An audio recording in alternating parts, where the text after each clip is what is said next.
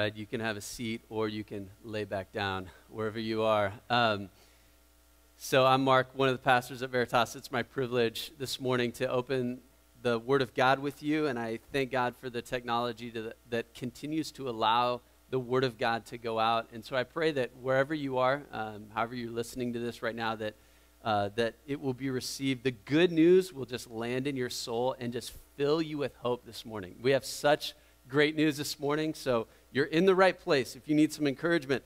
Um, just a quick announcement uh, next week is the welcome breakfast. If you're new to Veritas and you're just wanting to uh, hear more about who we are, and we've got a breakfast next week. And I think even if it gets rained out, we'll still have the welcome breakfast. So show up and. Um, yeah, and maybe you can be a part of our little studio audience if we get rained out. But hopefully, uh, it will rain all week, and then we'll have a beautiful uh, sunny Sunday morning next week. We'll see how it goes. But um, if you have a Bible open to 1 Corinthians chapter 1, uh, we're in verses 18 through 31.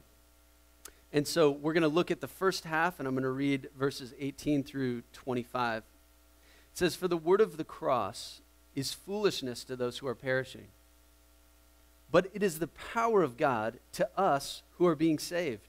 For it is written, I will destroy the wisdom of the wise. I will set aside the intelligence of the intelligent. Where is the one who is wise? Where is the teacher of the law? Where is the debater of this age? Hasn't God made the world's wisdom foolish? For since in God's wisdom the world did not know God through wisdom, God was pleased to save those who believe through the foolishness of what is preached. For the Jews ask for signs, and the Greeks seek wisdom. But we preach Christ crucified, a stumbling block to the Jews, and foolishness to the Gentiles. Yet to those who are called, both Jews and Greeks, Christ is the power of God and the wisdom of God. Because God's foolishness is wiser than human wisdom, and God's weakness is stronger than human strength. So we remember from last week that the context of this section is disunity in the church. People are saying, I follow these different church leaders, and it's causing division in the church, uh, which is timely, right? We are in a time of unprecedented division. Um, not only in our culture, but that division is making its way into the church. And so, uh, we, we see the source. In this passage, Paul is talking to us about the source of disunity. The source of disunity is pride. And the only way to destroy pride and restore unity is through the cross of Jesus Christ. So if you're taking notes, here's the big idea. The big idea is that if we really believe the gospel, we'd be unified. If we really believed the gospel, we'd be unified. That sounds simple, doesn't it? Simple enough? Here's the problem there are two kinds of pride that keep us from believing the gospel.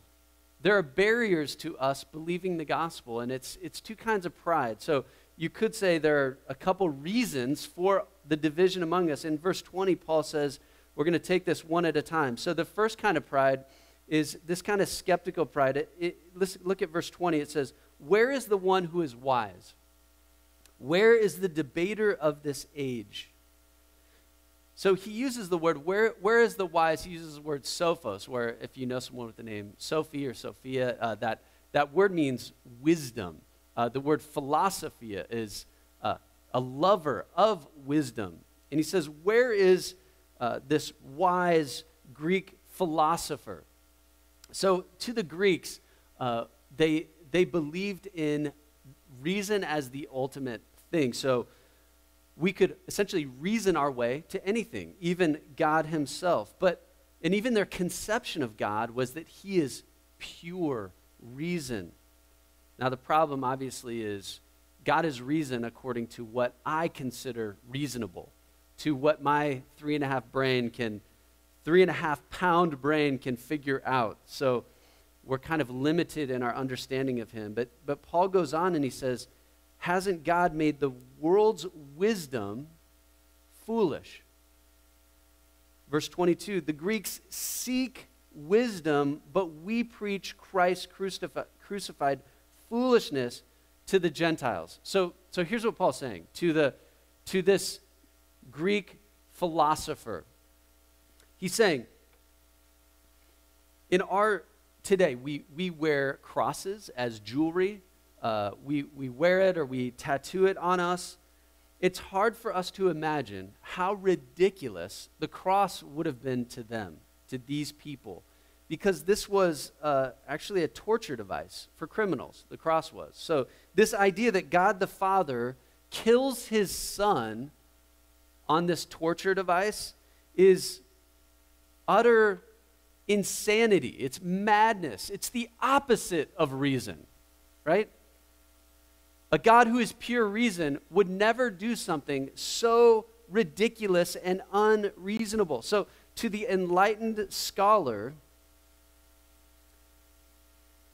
they would say this, this makes absolutely no sense. And God's saying, okay, you want wisdom. I'm going to wrap salvation in something that looks foolish to you. Why would God do this? Remember, in the context, God is dealing with the source of our hostility and pride and division. The reason that God would do this is to humble us. So if you're taking notes, the first kind of pride that keeps us from believing the gospel is number one, skeptical pride. And this kind of skeptical pride is the pride of assuming that we can analyze and explain the world without God's help. It's the pride of assuming that we can analyze and explain the world without God's help.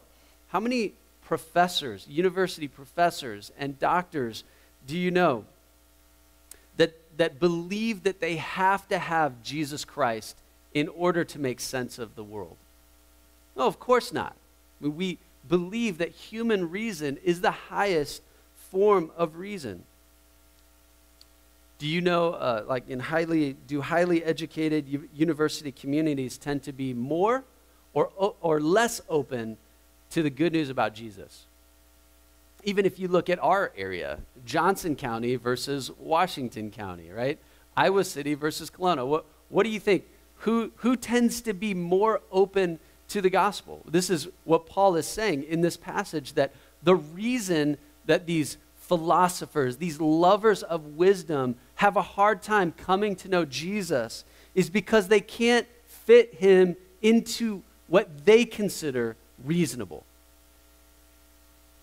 God did this to humble us. I um, minored in philosophy in college, which means I know just about enough about philosophy to be really dangerous. But one of my philosophy professors, uh, E.D. Klemke. We called him Doc, and he was one of those, he was incredibly brilliant, and he was toward the end of his career and even life. He was in his 70s, and he was, um, he was teaching, and we were actually using his book as our textbook.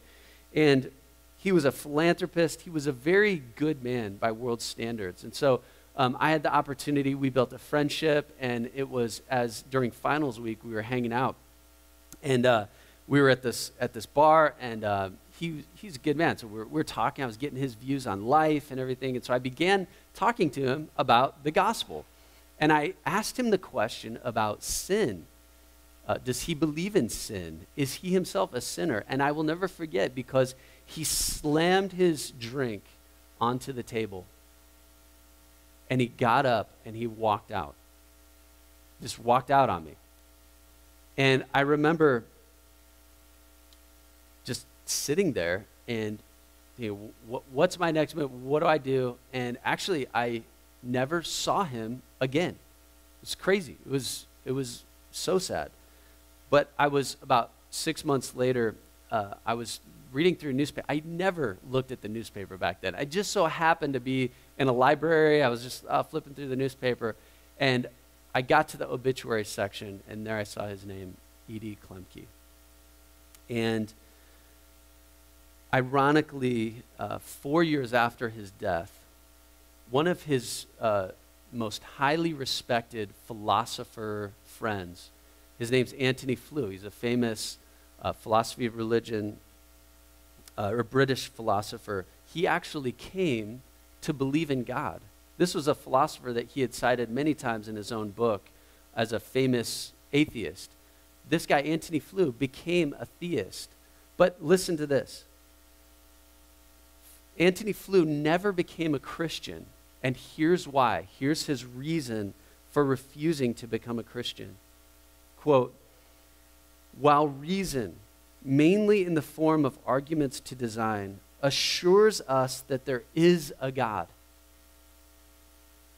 there is no room either for any supernatural revelation that God of there's no sorry, there is no room either for any supernatural revelation of that God or for any transactions between that God and individual human beings. He considered him a deist, like himself a deist, like Thomas Jefferson and some of the founding fathers of our country. So basically, what he's saying is reason allows us no room for anything supernatural.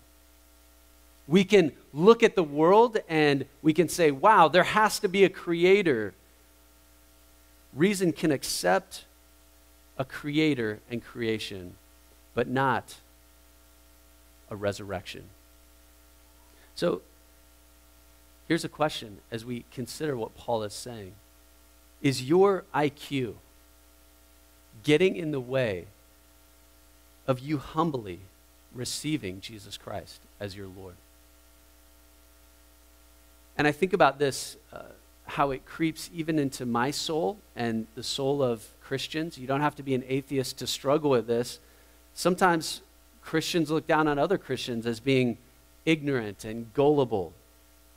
And they sort of pity other Christians or other churches that, that are doing things a certain way. And Paul is saying this will absolutely destroy our community when this sort of arrogance creeps into the community. Well, he turns from the skeptical kind of pride now to a different kind of pride. Look at he says again in verse 20, where is the teacher of the law? This was a religious expert, somebody who mastered their knowledge, uh, had mastered the Old Testament. Verse 22, he says, For the Jews, these teachers of the law, they ask for signs the Jews ask for signs. Now, what's the big deal about wanting a sign? I don't know about you, but have you ever had this thought? I have. Uh, if God wanted people to know Jesus, why wouldn't He just make it more obvious? Why wouldn't He just show people His power and then everybody would believe? Well, we see the answer to that in John chapter 6. Look at John 6, verse 30. So the Jews asked Jesus, What sign then are you going to do so that we may see you and believe you? They said, What are you going to perform for us? Verse 31 of John 6, they say, Our ancestors, they ate the manna in the wilderness just as, as it is written. He gave them bread from heaven to eat. Here's what the Jews are saying if you were God, we know the Old Testament so well, we know how you would work. We know what you would or wouldn't do. I mean, we've read about Moses, you know, and the manna that came down from the sky. We've seen him part the sea. We read the story about Elijah, and remember the fire that comes down from heaven. They're like, we, we kind of know what you would do, so show us one of those amazing things so we will know for sure that you are the anointed one, the King of Kings. Show us something amazing. And look at what Jesus says in verse 32. Jesus calls them out. He says, Truly I tell you, Moses didn't give you the bread from heaven, but my Father gives you the true bread from heaven. For the bread of God is the one who comes down from heaven and gives life to the world. Jesus is saying, I'll show you a sign. I'm going to give you not the, the bread that you can see from heaven, I'm going to give you my body. I'm going to break not just a loaf of bread, I'm going to break my body for you. You want bread to fill your stomach? but what you need is bread to fill your soul and to solve your sin problem. Jesus is going to display his power in a totally different way than what the Jewish people are expecting. And so Paul says in verse 23, back in 1 Corinthians, Christ crucified is a stumbling block to the Jews. To the Jewish people, the cross of Jesus Christ was a joke. It was proof that Jesus was a weak and powerless person. A true King of Kings and Lord of Lords would never bleed and die on a cross. The Jewish person, this religious expert, they want a display of God's power. So God gives them a display of weakness. They want a crown, and He gives them a cross. But the weakness of God, the weakness, quote unquote, weakness of God is actually the power that saves sinners. So, the second kind of pride that keeps us from believing the gospel is spiritual pride. Spiritual pride. Spiritual pride is the pride of assuming we know what God would or wouldn't do. This is the religious expert.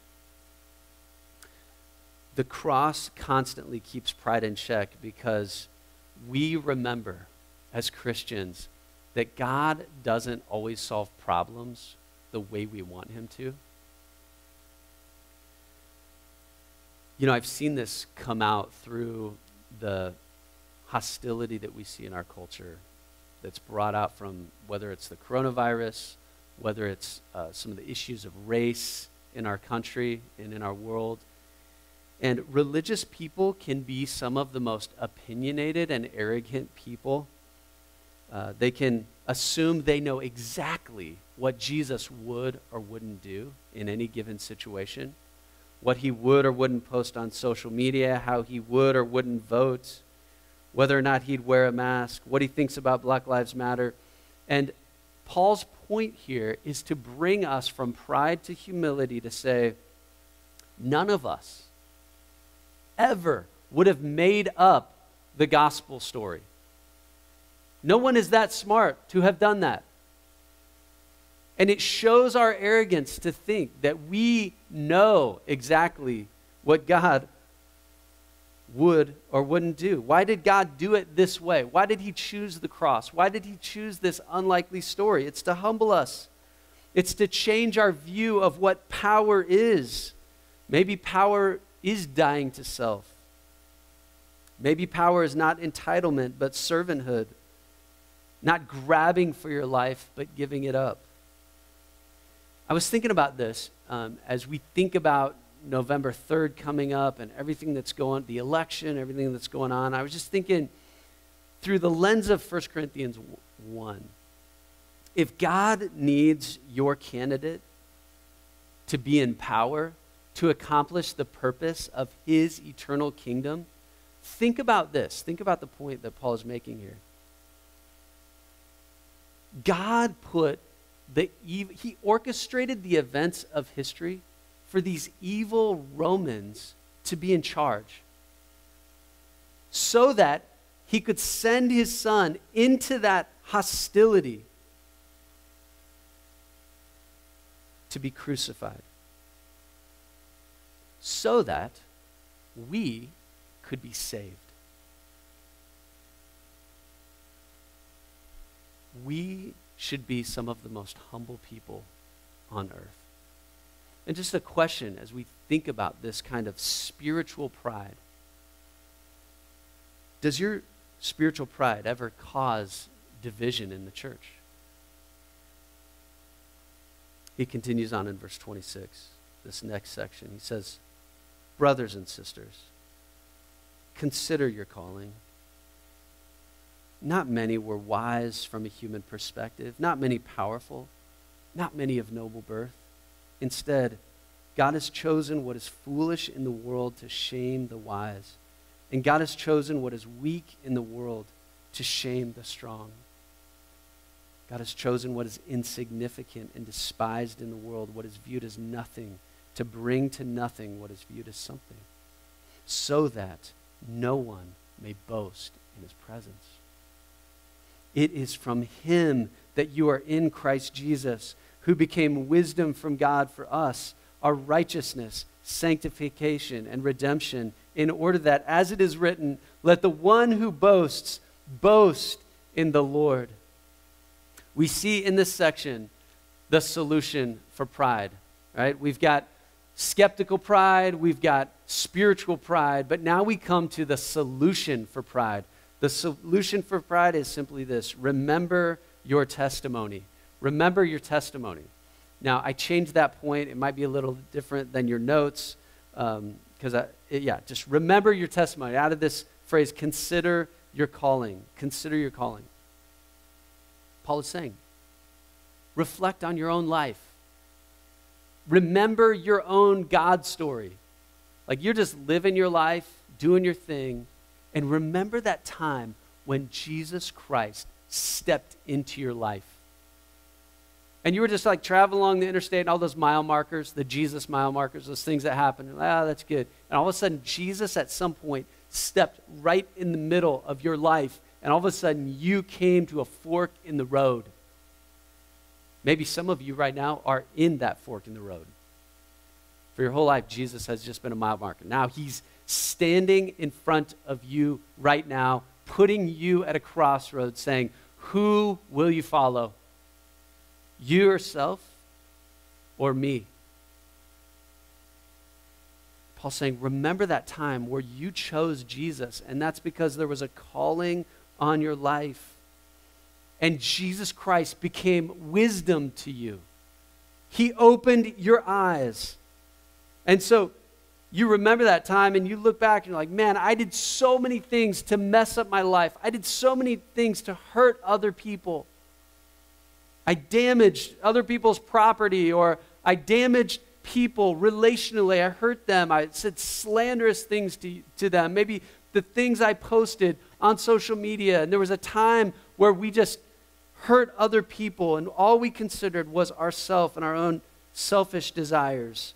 And Jesus Christ, the Son of the living God, stepped into our life, and we said, Have mercy on us. And we became followers of Jesus. And at that moment, Paul says, uh, The wisdom of God, of Jesus, became righteousness to us. Sanctification and redemption. Those three words to describe the one event that happened in your life that you were saved. Jesus became wisdom, he became righteousness to you. You are no longer guilty for your past.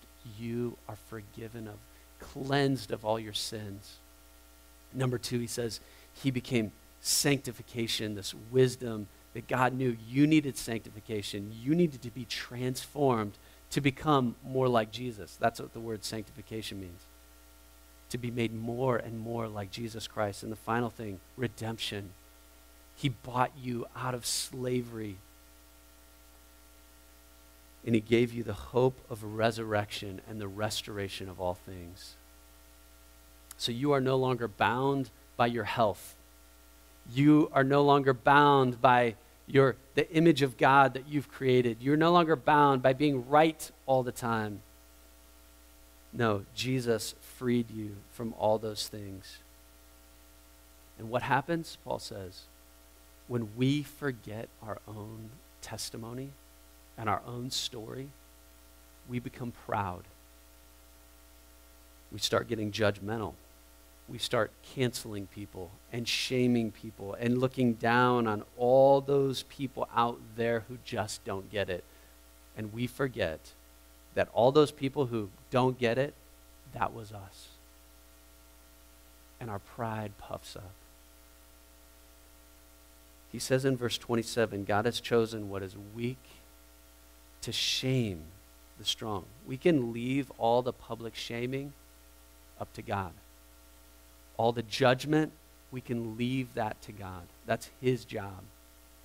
And what He's saying is, you yourself, your own life, weakness that God saved. This displays the glory of King Jesus. So the big idea was that if we really believe the gospel, we'd be unified. Here's the question why why does believing the gospel unify us? Or how is it that if we just believe the gospel, it would unify us? And the answer is this the gospel unifies us because the cross leaves us with no possible reason to boast. And this kind of humility is what builds unity in the church. So we have a tradition at our house. Uh, we get together for Thanksgiving and we play backyard football. It doesn't matter if there's snow on the ground, doesn't matter what the conditions are. We're playing backyard football at Thanksgiving. And so one year we gathered and all the kids uh, were in the backyard and there's varying levels of athleticism. And since I'm choosing the teams, um, I'm picking all of the uh, not so great players, right? uh, the people with very little talent, and I'm putting all the, the other kids who think there's something on the other team, right? The, the older kids were like, yeah, we're cool, and high five, and then I take all the, all the other kids. And we had uh, one, of the, one of the kids on our team, I'm going to call him Johnny. So I have Johnny on my team, like, Johnny, you're with me. Okay, so here we go. We're playing backyard football. The game's going back and forth. You know how this is? Uh, the score is like 42 to 35, and everything's going just as I plan it, right? Because I'm still old enough to basically decide how the game's going to go, right? So, so here we are, the battle, this game's going back and forth. We score, and then the other team goes down and they score. It's, it's like, again, something like 42 to 35. So we get the ball. We have to score to tie the game, right? Because it's coming down to the, to the wire because I'm getting tired and I'm deciding the game's about to be over, right? So this is it. So we get the ball. All right, so again, I'm basically writing the script to this game as we go. I decide who I'm going to tackle, who I'm just going to let go, and who's going to score, who's not going to score. And so we get the ball. And of course, we go down and score, right? But this is where the plot thickens. Okay, so I have to decide it's now 42 to 41. Okay? 42 to 41. Now, I go back to our team and I huddle up and I say, all right, what are we going to do? Do we just kick the extra point or do we go for two? And they, they just look at me like, I don't know what we should do. And I said, we're going for two. Here's what we're going to do. And I put the, ha- the ball in the hands of a kid who can just like barely throw the ball far enough to get it into the end zone. And I said, you, here's what we're going to do. I'm going to hike it to you. You're going to throw it as far as you can. Now, I know exactly who's going to catch the ball. Remember Johnny, the, the most terrible athlete on our team, the weakest person on our team. I'm like, Johnny is going to catch the game winner. And so, anyway, so I hike the ball, and this the, the kid with the ball just heaves it like a shot put, right? This ball is just floating around in the air. And here it comes. And I reach out over all the kids who are gathered and jumping around me. And I, I grab the ball, but, but of course, I can't catch the game winner, right? So I, I'm tipping the ball up and I'm looking around for Johnny, right? And Johnny's on the ground. He's, he's on the ground at this point, and I'm trying to get over to him and I tap the ball and I, I tap it in such a way that it, it just floats right and falls right into his chest. And he puts his arms over the ball. And Johnny, he catches the game winner. I pick up Johnny, put him on my shoulders, march him around. It's like, we won, we won. In that moment, Johnny is on top of the world because he is responsible for winning the Thanksgiving football game. Amazing. And all the the older kids were like, no, that's not fair. This is not fair. And Johnny won the game. And, and so there we are marching him around. Now, here's the question Does Johnny have any room to boast?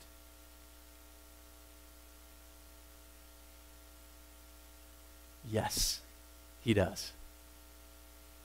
He has an incredible reason to boast.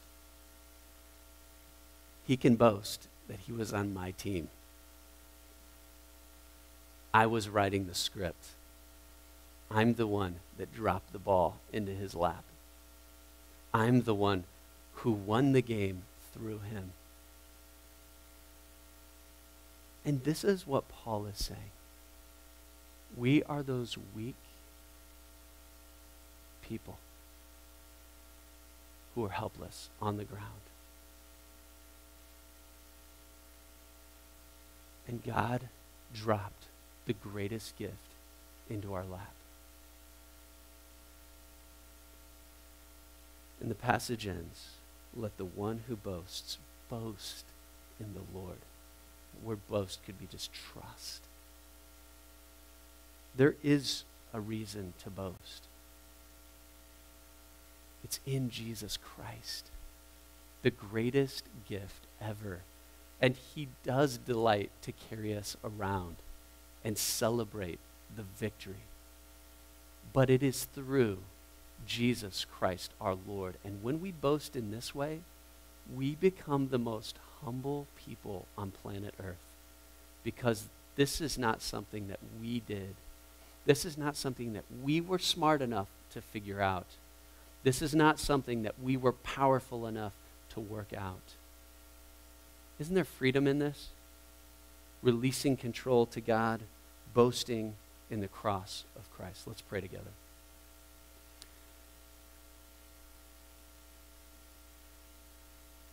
Jesus Christ, I pray for your church. I pray that we would be a people